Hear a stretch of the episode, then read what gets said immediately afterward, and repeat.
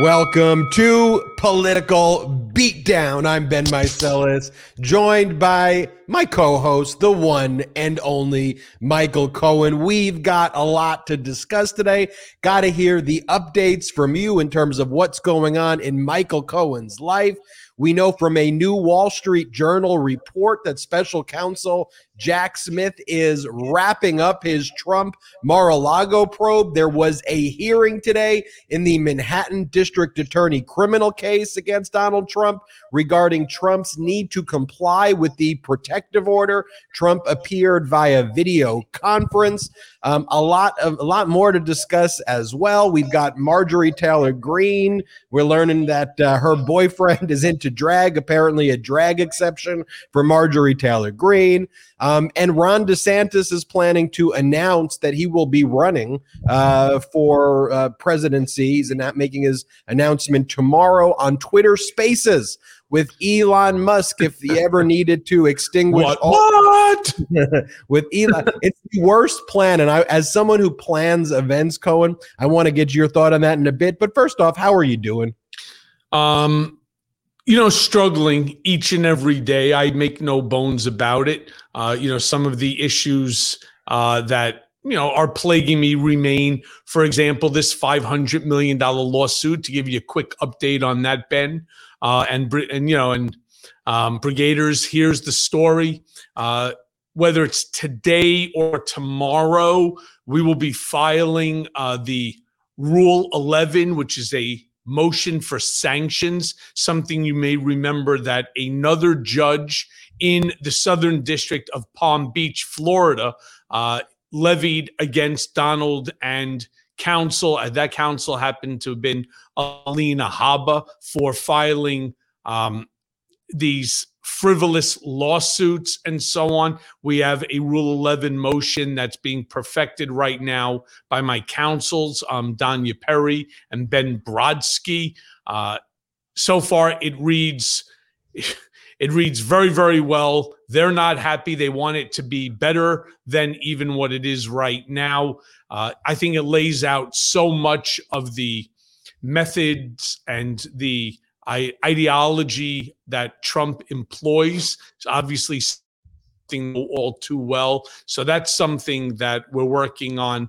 Uh, on top of that, you may have seen today, as Ben just alluded, that there is there was, I should say, a motion, a protective order motion, in order to prevent uh, Trump and his counsel from uh, copying, disseminating uh, all sorts of information uh, that is relevant to the district attorney's cases, including so, you know cell numbers and uh, email addresses and addresses and other pertinent information of whether it's the prosecutor himself, the prosecutorial team, witnesses, because of the level of threats and intimidation that Donald knows uh, will emanate as a result of putting out this information. And so, as a result, his folks are going to have to review the information in what's called a SCIF, uh, you know, situation, a scenario, and proceed from there. You know, so you know, and just so you know that the SCIF stands for sensitive compartmented information facility. And what that is, that's where you go into a room, no cell phones, no copying uh, devices permitted, uh, and you look over the information. You could take certain notes, but you can't duplicate the items. And you cannot release the information, whether it would be on his untruth social platform, Twitter, YouTube, or any of the other social media platforms uh, without being subject to some sort of a sanction by uh, the court. And in this specific case, uh, Judge Merchan, who, let me be very clear from uh, what took place today, he ain't playing.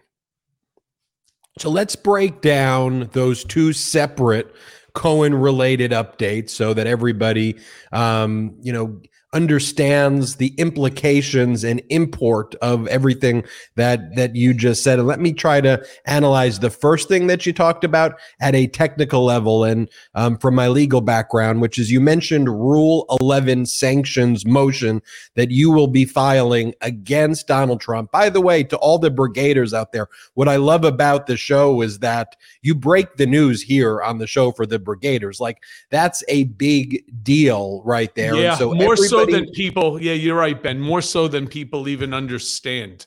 You know, because Rule 11 people, motions are not things that are common, right? I mean, I'm. Right. I, I mean, how many times have you seen a judge actually sanction a lawyer? for representing the interests of his clients? Well, the answer is it's not common. However, when you have somebody who's as litigious as Donald is, this is this is a warning to him and to his counsels that you intend to file and waste resources, you know, the judge's uh, time and the court's resources by filing these frivolous motions, you are going to get sanctioned. And I just again want to um, remind everyone that the last one that took place about six weeks ago in the Southern District of Palm Beach resulted in a $1 million fine uh, to Trump and to uh, his counsel for that case. And that's uh, Trump versus Clinton. That was $1 million uh, between Trump and Alina Habba. You know what was interesting in the Alina Habba case, and I'm gonna legally geek out here.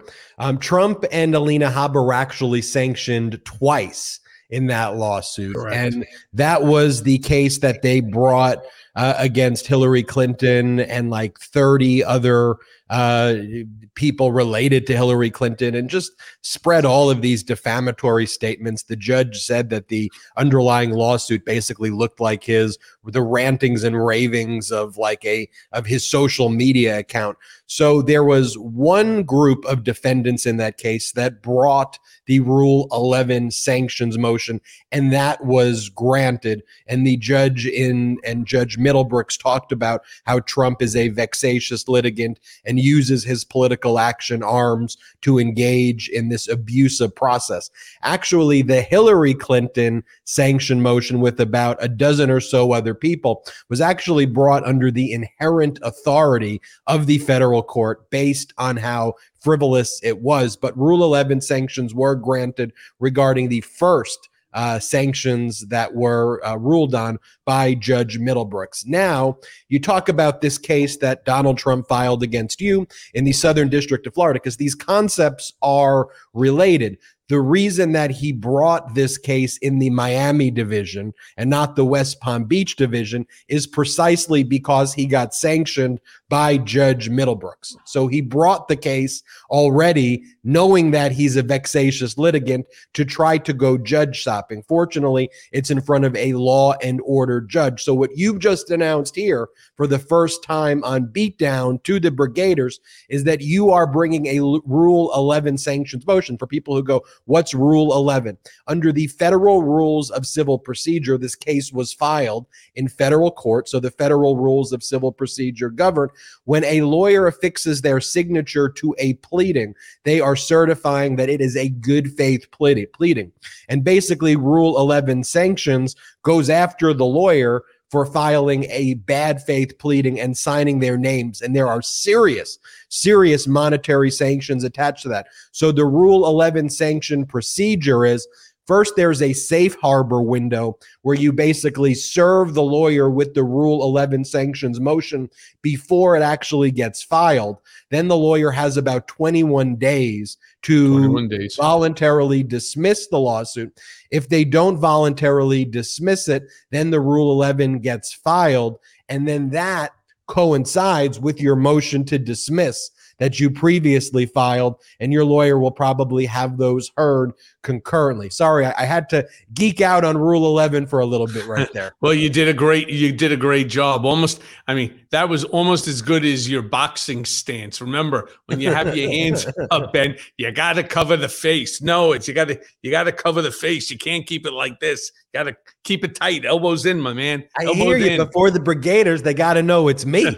they got to know that they know. Believe they got to know they believe me. They recognize you pretty well. And uh, look, uh, one thing that we saw here today is that uh, Judge, um, you know, Merchan, he he's not playing games here. Uh, you know, there's been a significant number of threats against the prosecutor, uh, Alvin Bragg, against, um, you know, the DA, uh, his family, the prosecutorial team, witnesses, and so on.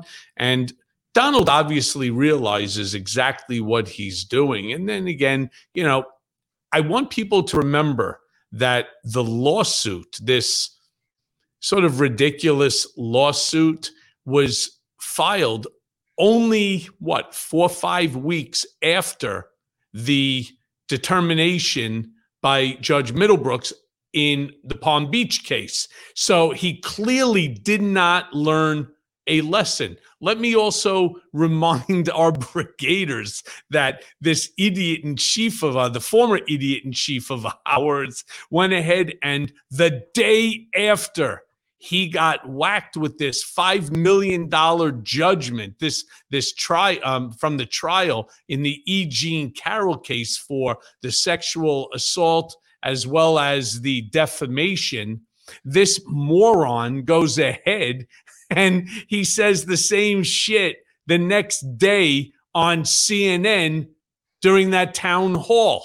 Well, as what as I expected and as I called it Robbie Kaplan, um, you know, E. Jean's um, attorney, Roberta Kaplan, is also not playing games. They filed suit again against Donald for the exact same thing as what they were just successful during a jury trial of securing this $5 million decision.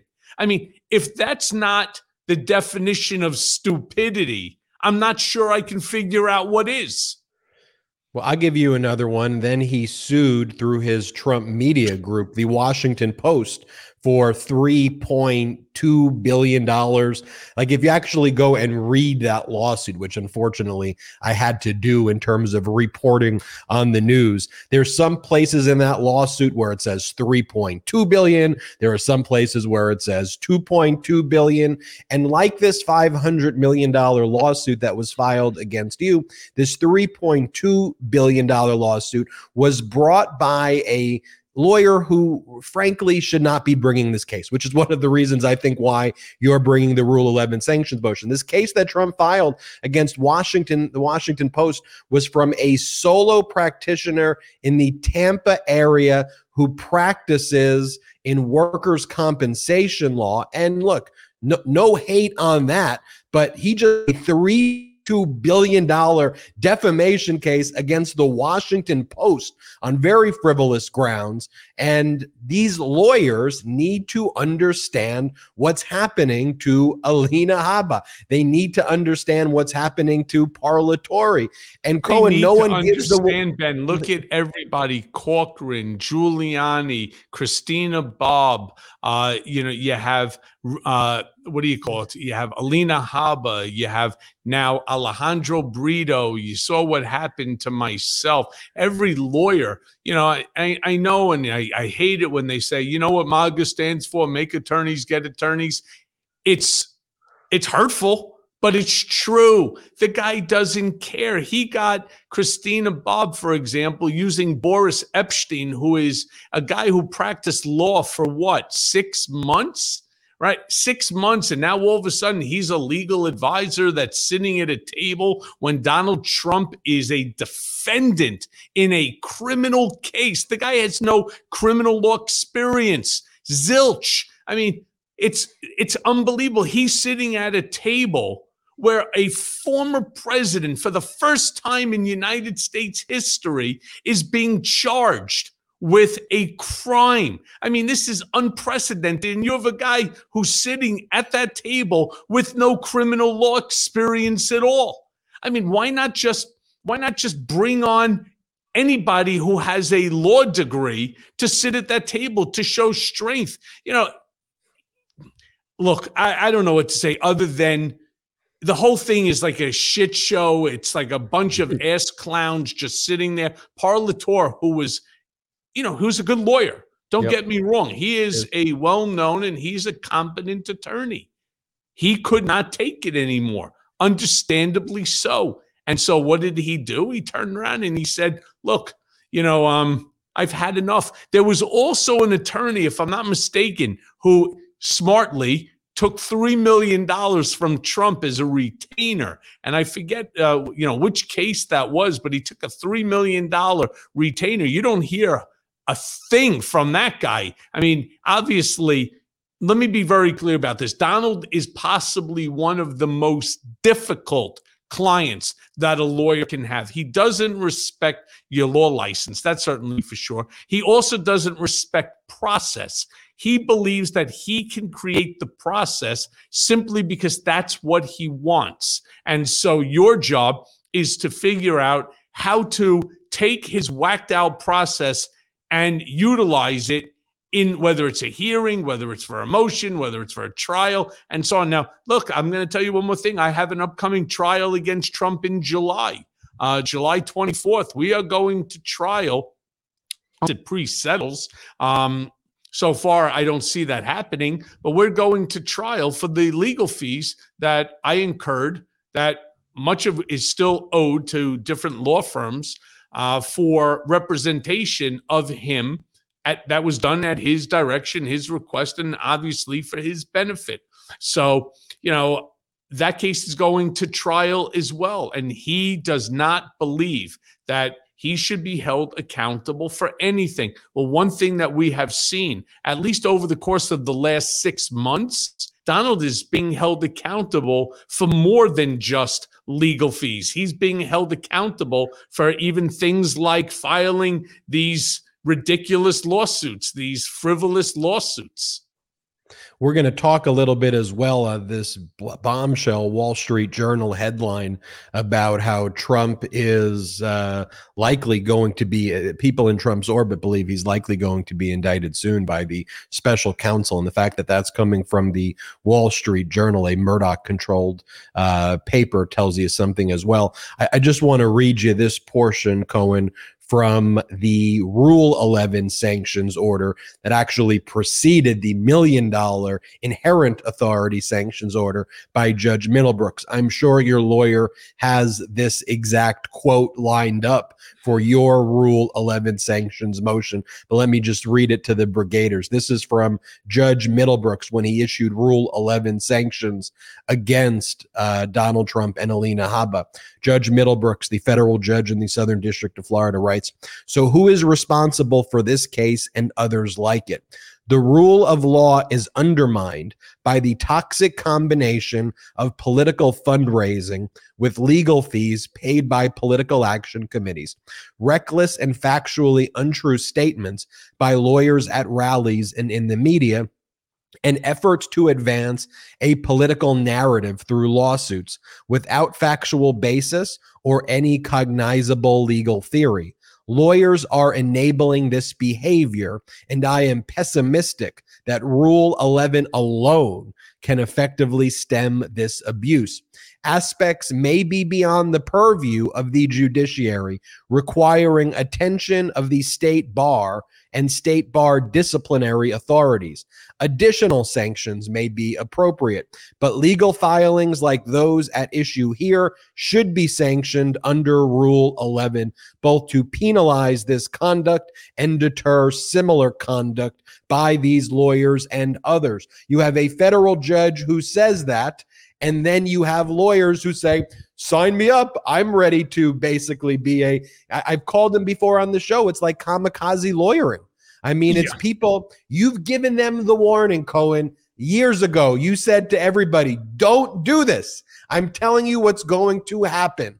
And yet you see over and over and over again this kamikaze. Do we not see the same thing with members of Congress? I warned Republicans and Democrats, not just when I was providing the information in the SCIF. That was like five or six hearings with members of Congress.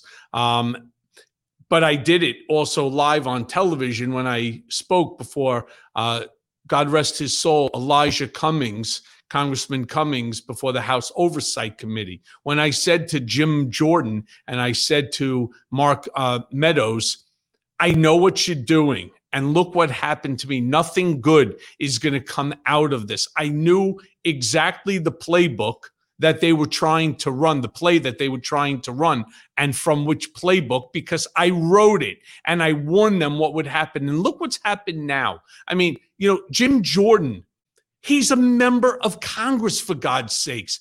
You know, represent the interests of the country, represent the Constitution of the United States. You cannot put your allegiance in you know one man above and beyond that of the american people and the constitution of the united states of america without looking like a total jackass. And right now i believe that jim jordan is making an asshole out of himself plain and simple. You know when you have people like jamie raskin when you have people like dan goldman when you have people like congressman steve cohen and half a dozen other members of congress that have stood up before this this sort of Mickey Mouse committee of Jim Jordans, and they come prepared with the facts, not the bullshit innuendo. They come with the fucking facts and they say to him, Sir, you are wrong. And I'm going to now declare my time, so please don't interrupt. And they go on to talk about how Trump and Bill Barr, who I don't understand how Bill Barr and Ty Cobb are getting the airtime that they are on CNN. This makes no sense to me at all. But you have these folks who are standing up right now and they are basically giving out little tidbits of information on shit that they did. Ready for these words? At the direction of, in coordination with, and for the benefit of at that time, President Donald J. Trump. Well, why don't you come out with all of the truth? You know, one of the other things that I turned around and I said, I said this to um, uh, Adam Reiss uh, of MSNBC as it relates to this um, protective order motion that was on uh, today. And I said, I have less than zero confidence that Donald will abide by any of the terms of the protective order. His anger towards the system that is holding him accountable is so severe.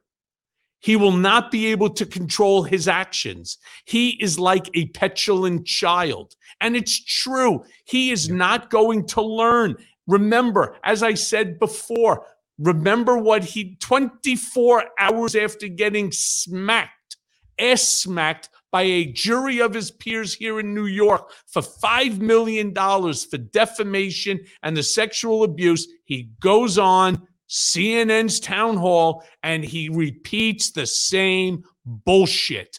Let's not forget why it is that Judge Middlebrook, the Southern District of Palm Beach, made the statement, Ben, that you just read, and why you're right. It's in my, it's in our papers, our Rule 11 papers as well because it exemplifies exactly who and what is happening in this specific lawsuit. You know, with Donald Trump, to your point, he's actually not trying to defend the cases in a traditional sense, right? The way you'd go about defending a case, you look at the elements, you do what Tim Parlatore was trying to do for him. Tim Parlatore's defense was look, Trump may be an idiot. Um, but at the end of the day, this was all big, one big misunderstanding. Total BS. But Parlatore was putting forward the only defense Donald Trump could have, possibly if you're talking about from a purely technical way about his theft of these thousands of government records and the obstruction of justice. So, what did Parlatore say? He blamed it on the White House staff. He blamed it on the General Services Administration. He called the documents that wound up at Mar a Lago that Donald Trump stole, he called it spillage. But see, Trump didn't want that's a defense like that. What Trump's view was is let's have the Boris Epshteyns and others and Tom Fitton, who's not even a lawyer, basically say, screw it. We believe we can do whatever we want to do. We don't believe in law and order. I took it. I took it. I took it. F you. And goes, and that's how You know what he said. Do you remember what he said, Ben? He goes, Everybody knew that I had him. I put him right there out in the in the White House lawn. I put him on the White House lawn. Everybody saw it before I had them bring it to Mar-a-Lago. This is why, by the way, that they had Matt Calamari and Matty um, and Matt Calamari Jr. right uh, testify before the committees because they wanted to understand the chain of command as it relates to the video cameras that showed uh, who was coming and going from where that storage facility was located in the subcellar there at Mar-a-Lardo. This is not a joke. And then they're trying to piece together who was at Mar-a-Lago. Who knows who Donald showed it to? Because Donald himself turned around during a an interview and stated that he has the right to show whatever he wants that it's all declassified that he's that they're his documents. He could do with it as he. This is a guy who, regardless of what you explain to him, no matter how many times you write it in crayon, that it is not your papers. They belong to the American people. They are and should have been in the control of the National Archives pursuant to the Presidential Records Act. They are not yours, you idiot. Plain and simple. But no matter what you say to him, he ignores it and goes, I declassified them. They're really smart people that and said, I could declassify them just by thinking it. And and just by having it means that I declassified it. And you listen to this circular, stupid logic that makes no sense at all. And why are the people that are surrounding him? And I'm going to give you the answer to this. It's kind of rhetorical uh, as a question. Why are these people that are around him not saying to him, No, Donald, that's not right. You can't say things like this. This is why Parlatore left. You cannot say things like this. You are making it impossible for us to represent you and to provide certain defenses. He cannot claim that he didn't know what was in the boxes. He already told the American people that he did. And so when he tries to use that as a defense, it will come back to bite him in his ass, plain and simple. So, why does he do it? Because he doesn't believe in accountability. He believes that he is above the law. He acknowledges, well, I should say, you know, he believes in his mind that the statement that he had made when president, that a president is like a king, I could do anything that I want. It's just not accurate. It's also un American, it's unconstitutional, it's the Donald Trump way. So that's why on every single show, you know that I say this all the time vote, vote, vote, vote, vote, vote, and vote. Because come 2024, if in fact that this this loony right is going to end up back in the office of the presidency how many people have turned around and said that our democracy is hanging by a by a string, right? It's not even a string anymore. It's just like a piece of the string. And every day that goes by with these um, acolytes of Trump doing the things that they're doing, they're eroding our Constitution and our rights, all for the benefit of just one person. And we know in history the last time shit like that happened and the time before that and then there were times before that i mean just you know just go up and down you know the you know the hill you had um you know there was uh Peter, I forget what they used to call him, like uh, Peter the. It wasn't Peter the Great. It was a another one, Peter the Crazy, and then it went on to Stalin, to Hitler. You know, then you go on to somebody like a Donald Trump. And let me tell you, to anyone who has sparked ire in Donald Trump, uh, you know, who he has anger towards. We're not safe if, in fact, this man ever comes back to power. And, you know, right now, it does look as if though he will be the Republican nominee, but folks like Ben and MeidasTouch and the Meiselas Brothers, Lincoln Project, uh, you got Justice Matters, Adam Parkhomenko, you have myself with Mea Culpa, and then this political beatdown. We will continue to do everything that we can to expose this group of, you know, one of really they're just seditious um, you know, cons- conspiracy, you know, the, you know theorists or autocrats uh, that just want to destroy this country for their own power and for their own profit and gain. And, you know, while we still have breath, uh, we'll, we will ensure that we keep everybody up to date, advised, and alert as to what's going on to prevent this from happening.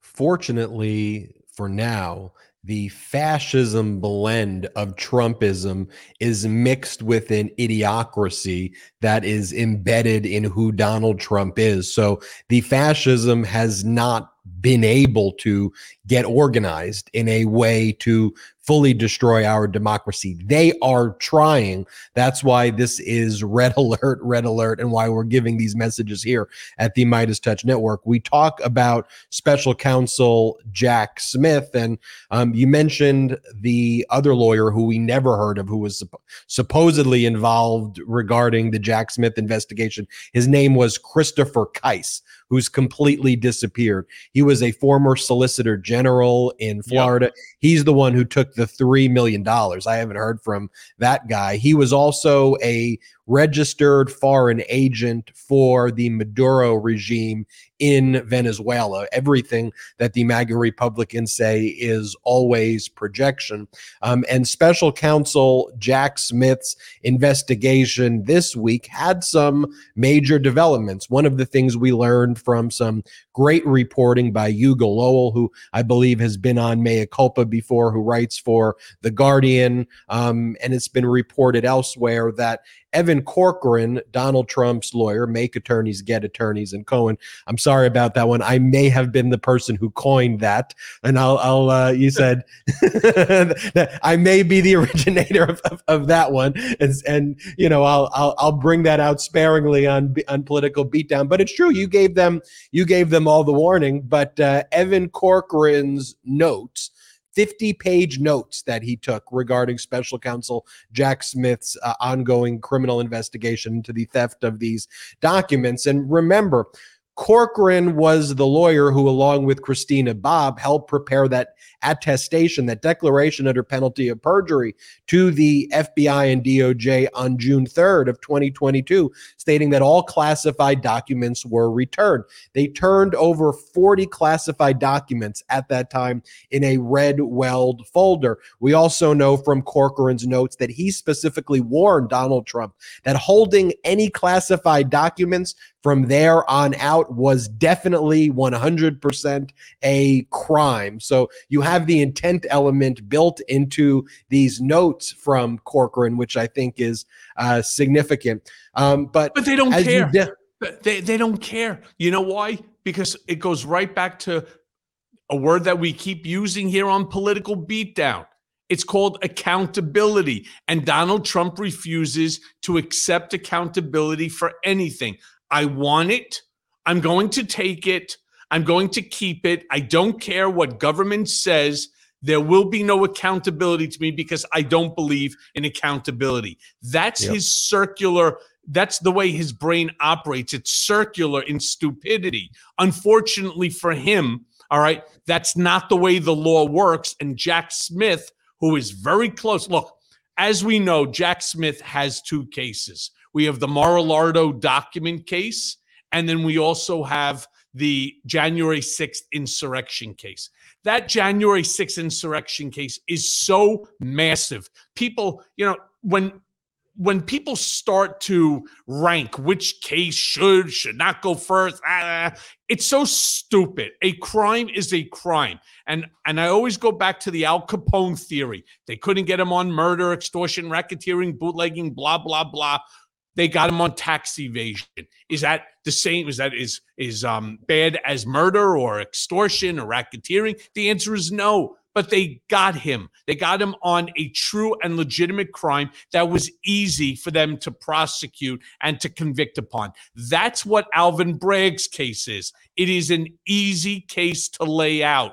The documents speak for themselves. The various witnesses will testify accordingly. All right. And it will corroborate all of the documentary evidence. The January 6th case, there's a thousand people who have provided testimony. A thousand. If you add up all of their testimony, it's over a year of 24 7 testimony. Could you imagine what we're talking about? Sitting in, it's like sitting in watching the news 24 7 for 365 days. There's millions of documents. You have any idea how long it would take just to set up a case like this for trial? It's insane. Now you have Fani Willis, the DA of Georgia, with Brad Raffensperger and so on. That case, too, is easier. However, it goes to mens rea, it goes to the mindset of Donald Trump, the guilty mind. And he will turn around and he will lie with impunity as he does and make the claims that, you know, he thought and he still believes that they stole the election from him in Georgia, that there was 11,780 votes that were stolen and he wanted them back, no different than if they stole his car, and he will try to use that as a defense. Now, this case with Jack Smith is so easy for them to put forth. Here's the FBI raid. Here's what was uncovered. Here's the number attested to by the head of the FBI and the FBI agent in charge stating how many documents were deemed classified, top secret, blah, blah, blah, because they all have different various codings. Put it forth there. Use his own words against him to show that he took the documents knowing that they were classified. The real question becomes, and somebody brought this up. Uh, one of our, um, you know, brigaders brought this up, and I want to touch on it for a second which is who do you think that Donald Trump showed the documents to? That's a scary fucking question. All right. We already know that Jared Kushner and Donald are in bed with Saudi, um, with the Saudi Arabian government, with uh, Mohammed bin Salman, the crown prince. Some of this top secret information according to reports, and I've never, of course, seen them, but there are reports stating that some of these are in regard to Israel. Some of them pertain to nuclear information. And could you imagine that if this yep. information was disseminated to Saudi Arabia, the damage, the political fallout that this can have on our country, it's and co- staggering. I want to get your and take. China, if, even worse. I want to get your and take. Russia. I want to get your take if you think Donald Trump did your opinion, if you thought he may have shared those documents with them. But first, let's just take a quick break. Ben Meiselas here. Breathe some life into your own backyard with fastgrowingtrees.com this spring. From shade to fresh fruit to privacy and natural beauty, let fastgrowingtrees.com help you plant your dream garden with their expert advice and fast, reliable shipping. FastGrowingTrees.com's plant experts curate thousands of easy to grow plant, shrub, and tree varieties for your unique climate. Meyer lemons to evergreens and everything in between. Happy plants, happy home, right? But sometimes it's hard to know which plants will do best. No problem because with fastgrowingtrees.com, you get customized recommendations based on your specific needs. Plus, their plant experts are always available to help keep your plants growing healthy through the season and beyond. No more waiting in long lines and hauling heavy plants around. With fastgrowingtrees.com, you order online and your plants arrive at your door in just a few days. I love fast growing trees because I found the Alberta peach tree I was looking for at a great price, and you will too.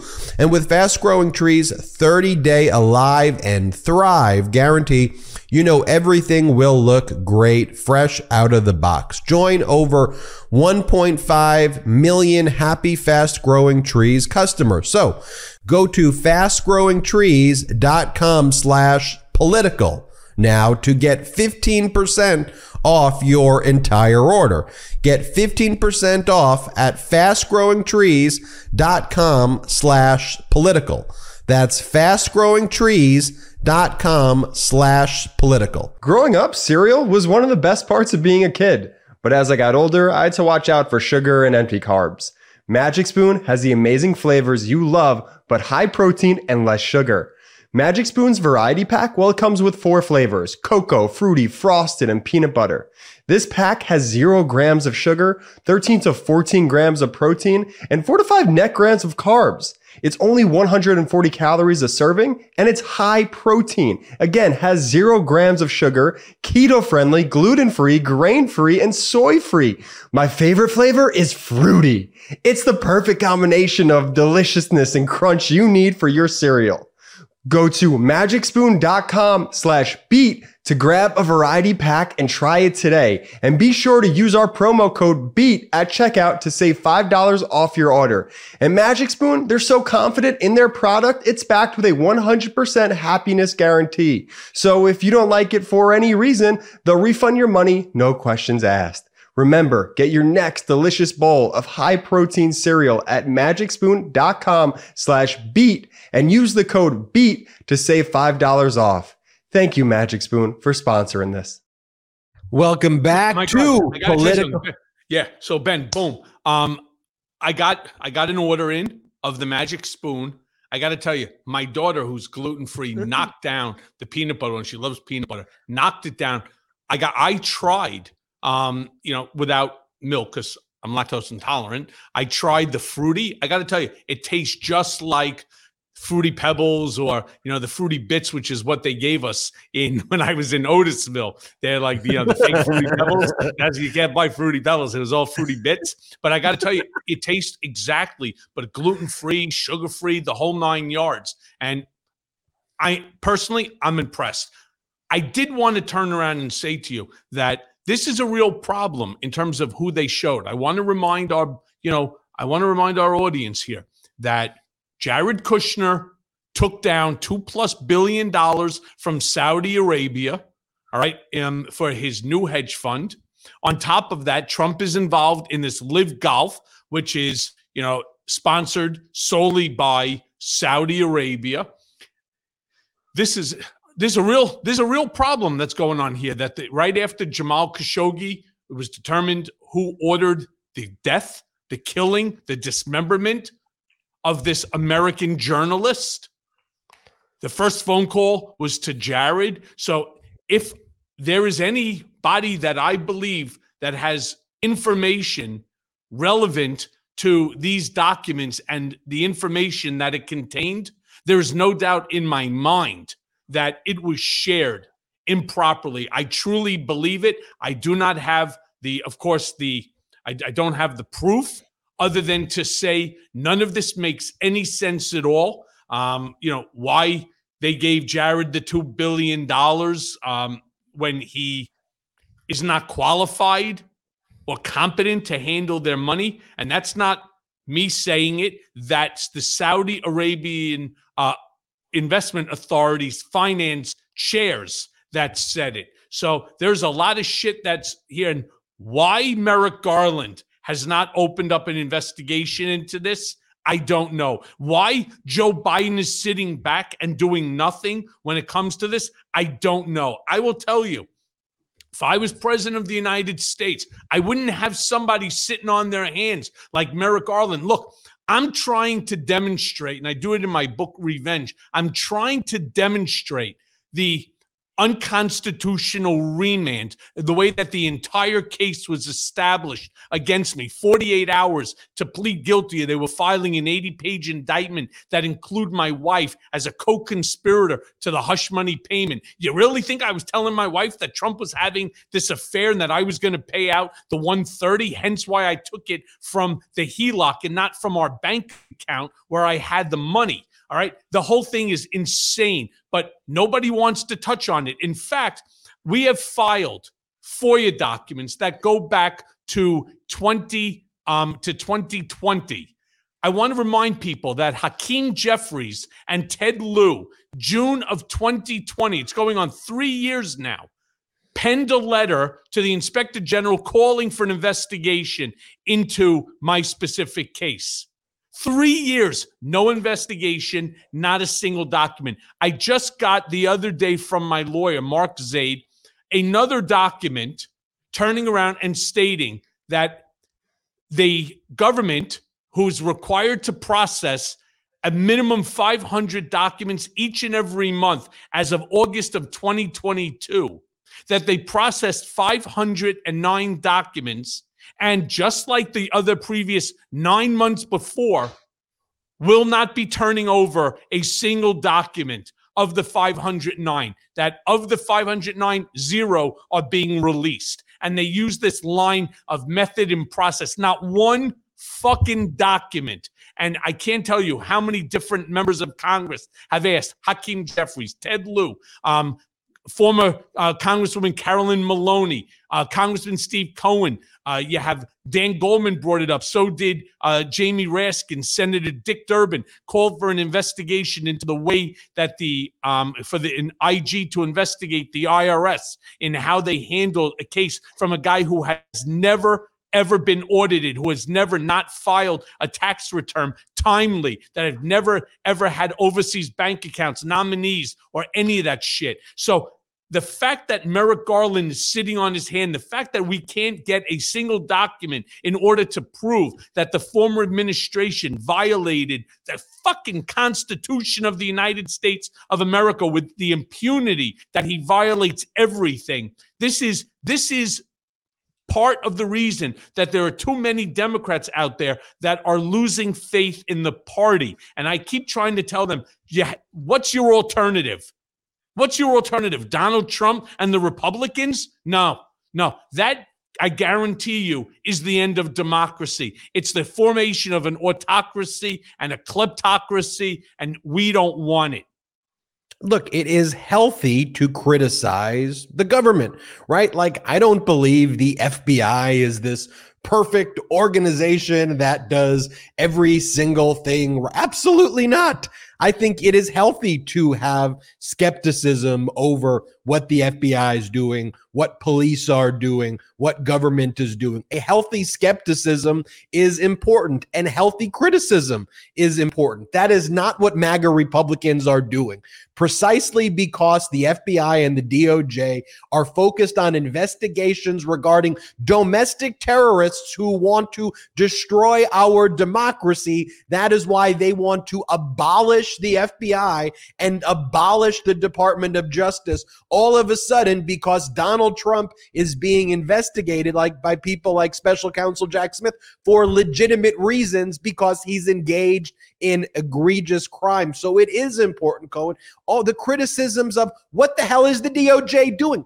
Let's call him out. Let's call him out for not getting you your it's record. Our but- constitutional right to challenge our elected officials.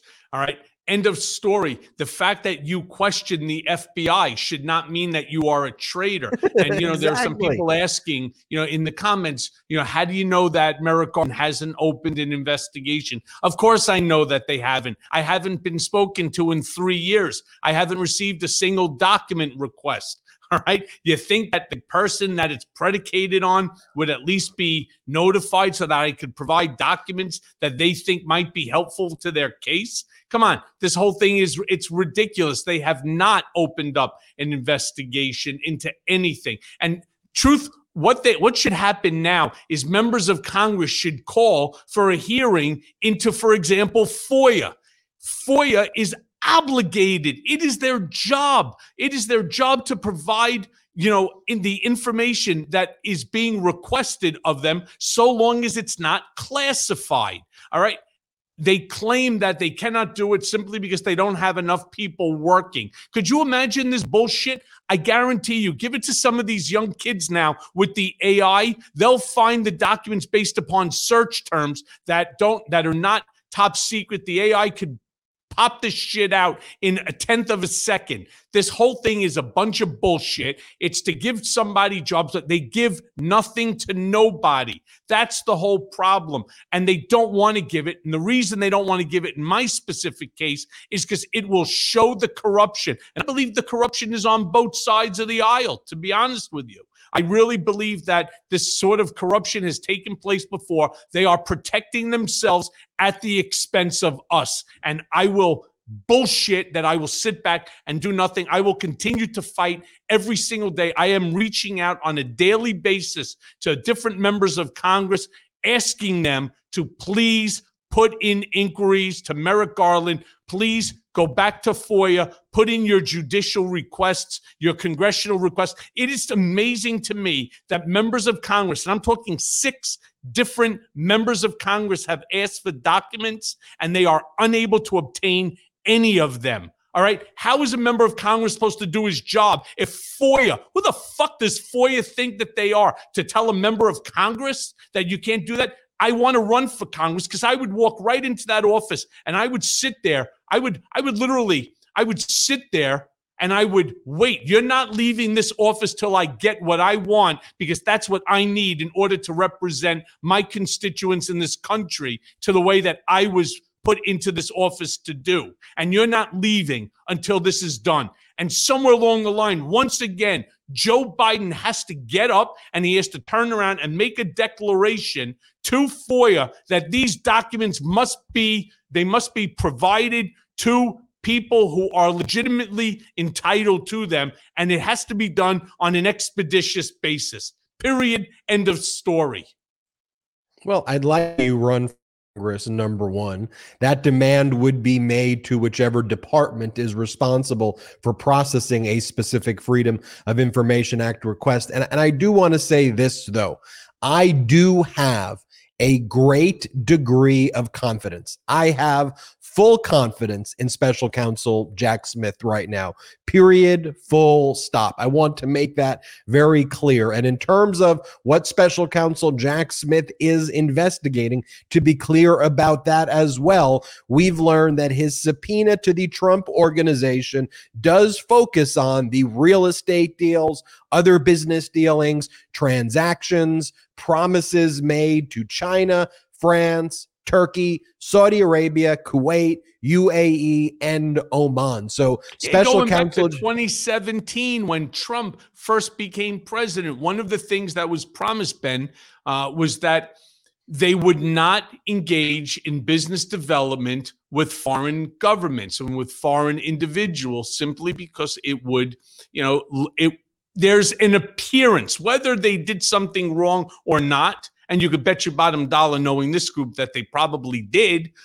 I'm not even going to say that they probably did. The appearance is bad and it shouldn't have taken place. The fact that they're building, you know, golf courses in Dubai, the fact that they're doing deals uh, in Turkey, right? The fact that they were doing it in in um, you know, in China and in other countries, this is not the right look and it was, you know, the company, which of course at the time was being run by three individuals. Allen Weisselberg is the trustee, Don and Eric Trump as uh, you know, as trustees as well of the company. It is improper for the sons of the sitting president of the United States to be going to foreign countries to do deals, licensing deals, right?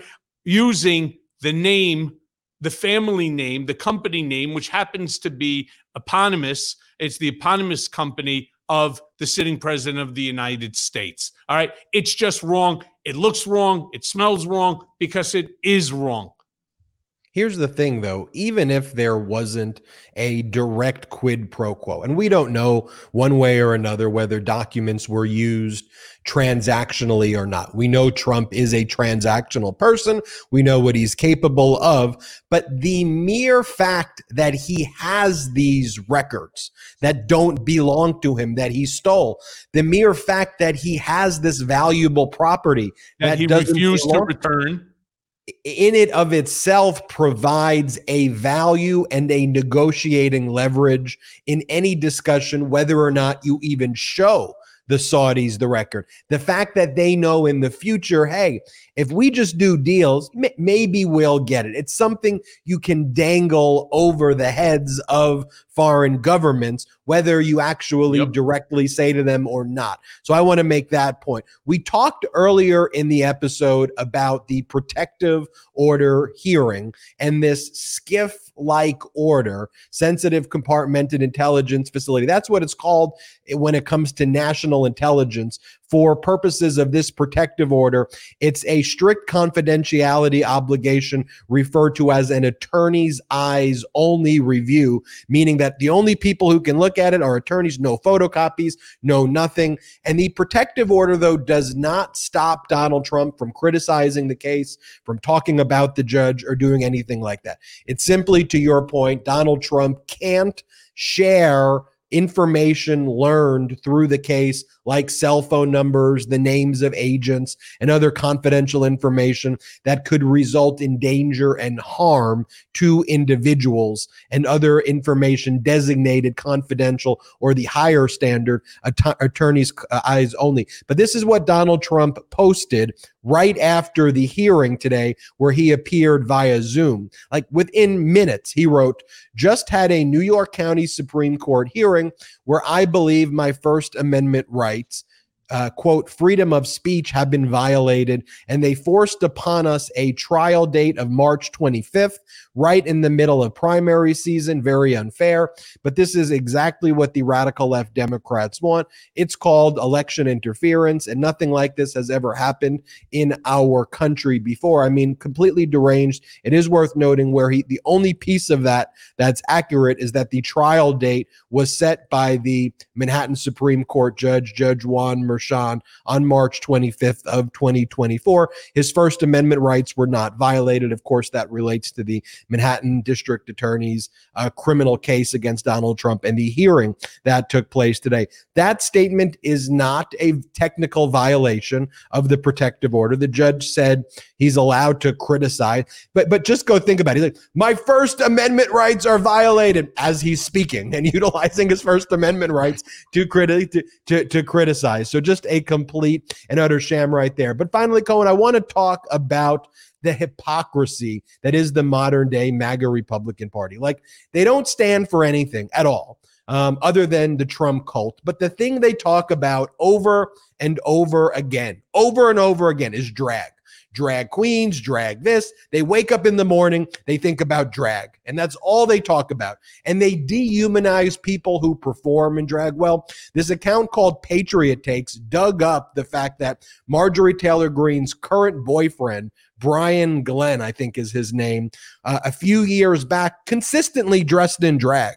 Um, and would do drag performances in, in his role as a TV host and when confronted with this, Marjorie Taylor Greene's response was like, LOL, this, I'm literally LOLing about this. This is funny. He did this years ago. And uh, the left is so stupid for pointing this out. And it's like, you, your, your only thing I hear from Republicans is talking about drag this and drag that. And now you want to say it's funny when your boyfriend does it, that there's some boyfriend exception to it. You know what? Let people have fun. Let people do what they want to do. Stop using government to try to make other people as freaking miserable as you are, Marjorie Taylor Greene.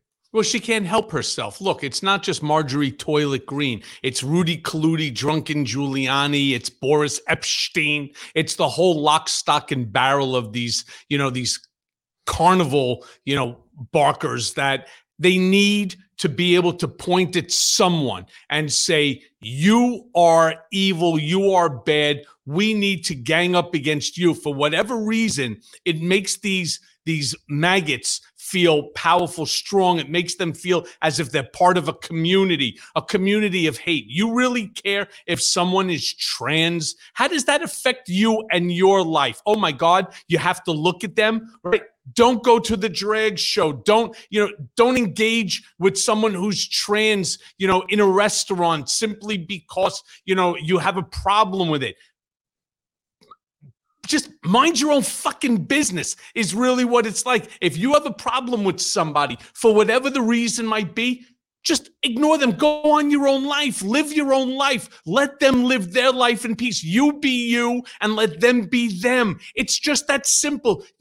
Just, because you have an issue with something doesn't mean that somebody else does. It doesn't mean that somebody else shouldn't be who they are because you have a fundamental problem in your theocracy with it. And yet, as we see the hypocrisy, she's dating somebody who you know, like to dress up in drag. I mean, they all have these these ideologies that make no sense. It makes sense when they could sit there and use it to spew hate. But when it affects them, well, then they ignore it, they move on, and so on. I mean, it's Again, it's the hypocrisy. It's why the Republicans are falling apart. It's why they did so shitty in 2020 in the election. It's why they did shitty in 2022. It's why they're going to continue to do shitty in 2024 because you're right, Ben. They stand for nothing. All they stand for is owning the libs, right? Let's, you know, we have a problem with, you know, with Jews, right? So be anti Semitic. We have a problem with black people. Be racist. We have a problem with, you know, know, with trans people. All right. We have a problem with gay people. Don't say the gay bill. That's cost this idiot, this sanctimonious, that this Ron DeSantis, it cost him an opportunity to run for the presidency because his bullshit just doesn't fly. Yeah, it flies with your 26% at best of the Republican Party, but the rest of us, right? The the people who have some seichel, some sense, we sit there, we laugh at you, and we call you out for your hypocrisy and your bullshit. And we're not standing for it. Cohen, I just got to get your take on this. And I'm sorry I saved it for the end of the show. With Ron DeSantis set to announce on Twitter spaces and Elon Musk, you know, with all of the BS claims that he's made about the platform and how he's basically betrayed everything he claimed that he was going to be doing to the platform. He's now holding the spaces on Twitter with with DeSantis, with Elon Musk, and some other right wing person, David Sacks or something like that, and they're going to have a conversation now. Ridiculous, but I want to get from someone who does events like. Isn't this the worst possible plan for DeSantis, like in terms of announcing, like he's shown no political acumen here because he is going to get trolled so hard from frankly everybody on those Twitter spaces. It's glitchy, it'll probably malfunction. Elon Musk is not someone who's eh, good at interviewing. I mean, he has some perhaps brilliant ideas on the tech side of things. But when it comes to interviewing and doing the conversation, it's not exactly a streamlined conversation when you watch him speak. So this is going to, it's the worst possible idea for so many different reasons. And I personally am looking forward to it backfiring tomorrow. But look, it has no choice but to backfire. Look, Elon Musk is who Elon Musk is. He's you know, he's a genius when it comes to technology and so on, but he should be staying out, legitimately staying out of politics because his his he's one person and i don't care if he's worth 100 billion 200 billion it makes no difference. He's only entitled to one vote. You want to announce you know ron desantis on twitter? Fuck it. Announce do it. I don't care if you announce it you know while I don't know, using a harmonica down Collins Avenue in Florida. It doesn't make a difference to me. I don't give a shit. I wouldn't vote for him even if I was a Florida resident, which I'm not. It makes no difference. So if you, you know, all of a sudden Elon Musk has become what? You think he's the guy that's going to get you elected? He's not going to be, uh, he's basically Donald Light and he's not going to be able to beat Tim Scott's got a better shot at taking Trump down than Ron DeSantis. Ron DeSantis fucked up. He fucked up with Disney. He's fucked up with the don't say gay. He's uh, with the book banning. He's fucked up with, you know, with women's rights. He fucked up. He's done. He's gonzo at least for 2024. Period. End of story. It yep. wouldn't make a difference if God Himself came from down from the heavens and endorsed him. He has no shot at all. We and talked maybe about. Run. Maybe I should. Well, you should definitely because I now maybe I should I'm run for the presidency. Could you imagine? Could you imagine, Ben, what that debate, me and Trump on the same stage together would be like? That's the kind of shit people pay for. That's like pay per view material. I'm pushing you more for Congress right now, but it would be very it would be very entertaining. I like I like Cohen, the Congress member who can go in those hearings because I'll tell you what's going on in Congress right now, and, and, and we'll uh, we'll end the show with this. This is the face of the modern day MAGA Republican Party. You have Lauren Boebert right here, who's basically making the argument for the Affordable Care Act, not realizing she's making the argument for it, just sharing this story on her own during a hearing today. Just watch this. Like, um, but do you see that patients leave their prescri- prescriptions at pharmacies because they can no longer pay for it? They absolutely do in my pharmacy. Yes, that that happens um, more, more than should make anyone comfortable. I, I, actually have a fun little story. My staff is probably going to talk to me about this later, but uh, I left a prescription at a pharmacy once. Um, I went to get um, birth control. And um, I was there at the counter and went to pay for it. And um, the, the price was very, very high. I said, Wow, is this a three, six month prescription? No, ma'am, this is one month. And I said, It's cheaper to have a kid and I left it there. And now I have my third son, Caden Boebert, Um, and so I'm actually, it was, it was turned out to be a really great thing. But um, I, I, personally experienced that um, when times were tough. But um, thank you so much for your indulgence there, and talk to the team about that comment later. Um, uh, she voted against the right to contraception. So, number one, she's making the point why you need an Affordable Care Act, why you need to lower prescription drug prices. She voted to not allow contraception. Yeah, I, what she left in the pharmacy was probably, you know, her enema because she's full of shit. It is not cheaper. Let me be very clear. It is not cheaper to have a child than it is to purchase mifepristone. All right. I don't care what she says. She's an idiot. And by the way, she looks like she lost some weight. So I would ask her right off the bat, you know, are you on Ozempic or something like that? You know, I mean, the end of the day, they're all full of shit. They make up these stories thinking that, you know, just because they say it, that it's going to endear them to whoever it is that they're speaking to, to Donald or to the party of two or three. It's beyond dumb. She's full of shit. All right. I'm glad that she had a child. I wish her as many children. I really do. I wish her as many children as she wishes to have.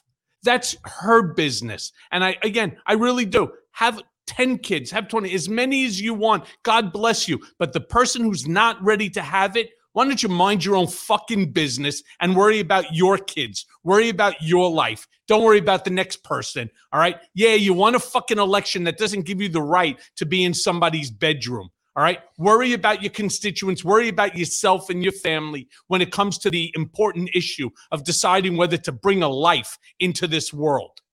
Stay Asshole. out. So, you know what? So Lauren Boebert, like every political beatdown, you get the two middle fingers. Fuck you today. All right. Enough. Stop using government, Lauren Boebert, Marjorie Taylor Greene, the modern day MAGA Republican, to pry into our bedrooms and our doctor offices and our homes. Just leave us alone. Let us, you may all be miserable people. You, you probably are. We see how miserable you are, but just let us enjoy our family, enjoy our private time, to do the types of hobbies and things that we like. We don't need you to use government to try to destroy our freedoms. And that's why we should never refer to the modern day MAGA Republican Party as conservative. There's nothing. Cons- there's nothing conservative about them. There's nothing part of their agenda that supports freedom. None of that. It's why it's important that we talk about the pro democracy community that we are a part of, which consists of conservatives, independents, people who aren't affiliated with political parties, people who identify as Democrats, liberals, progressives.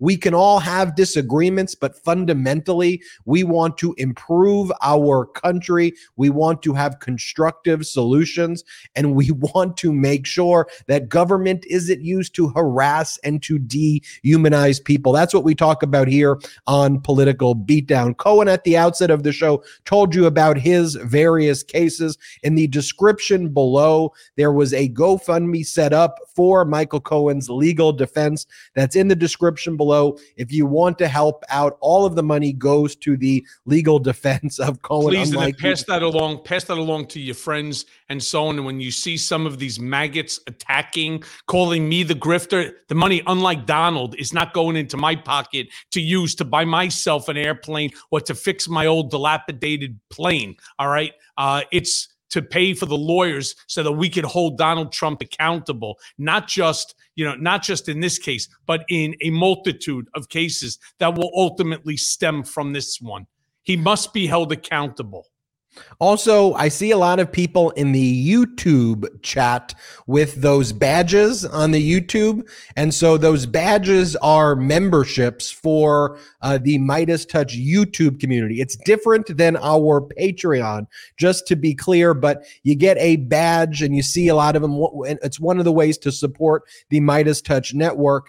And one of the things you do if you click that dollar sign at the bottom of the YouTube, if you already have a badge, there's a feature that you could gift the badges to other people and get other people in the chat badges. So if you see what that dollar sign is on the bottom right, if you want to, no worries if you can't. That helps grow the MeidasTouch uh, network with all of the editing we do and all of the videos that we make, and and and it improves the overall MeidasTouch network. Also, check out store.meidastouch.com for the best pro democracy gear. That's store.meidastouch.com. You see the Mea Culpa podcast official shirt right there. Speaking of which, the Mea we need to all be wearing that shirt when that shit happens and we go to Washington, we all meet up and we do the Million Mea Culpa podcast, Meidas Mighty, MeidasTouch, you know, uh, March. And boy, each and every one of us wearing one of those t shirts,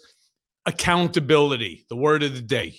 Let's plan that for 2024. We'll talk offline about doing a visit to Washington, D.C., where and we'll figure yes. out how to make sure all the brigaders can show up. So stay tuned for that. If you're subscribed on audio, make sure you subscribe to the YouTube channel, MeidasTouch. If you just watch on YouTube, subscribe to Audio Political Beatdown. Also, Michael Cohen's other podcast, the Mea Culpa podcast. Uh, it's a incredible, incredible show. Just search for Mea culpa wherever audio podcasts are available. Want to give Liv, a by the way, I got Lev Parnas going to be on on Friday talking about Rudy Colludi, drunken Giuliani, and these two plus million dollar buys of pardons. Uh, it's going to be an interesting conversation. So tune in. Oh. Lev knows. And also want to give a shout out to our sponsors and uh, fastest growing trees. I just wanted to let you, you gave a great shout out. I want to give a great shout out now to fastest growing trees. My fiance absolutely loves her plants and fastest growing trees has been an incredible for her. She raves about fastest growing trees. You'll see the descriptions of our sponsors in the YouTube. And I want to thank our sponsors because they support this pro democracy content. It's important. You got to fund pro democracy content. It's got to right. come from somewhere. And I'm grateful we have sponsors that do that. So check those out. And also, I want to give a special shout out to Fastest Growing Trees. Thank you to all the brigaders. None of this is possible without you. Michael Cohen and I are so grateful for you. Spread the message, share political beatdown with family, friends, colleagues, coworkers, neighbors, anybody you know. And we'll see you next time on Political Beatdown. Shout out to the Meidas Mighty.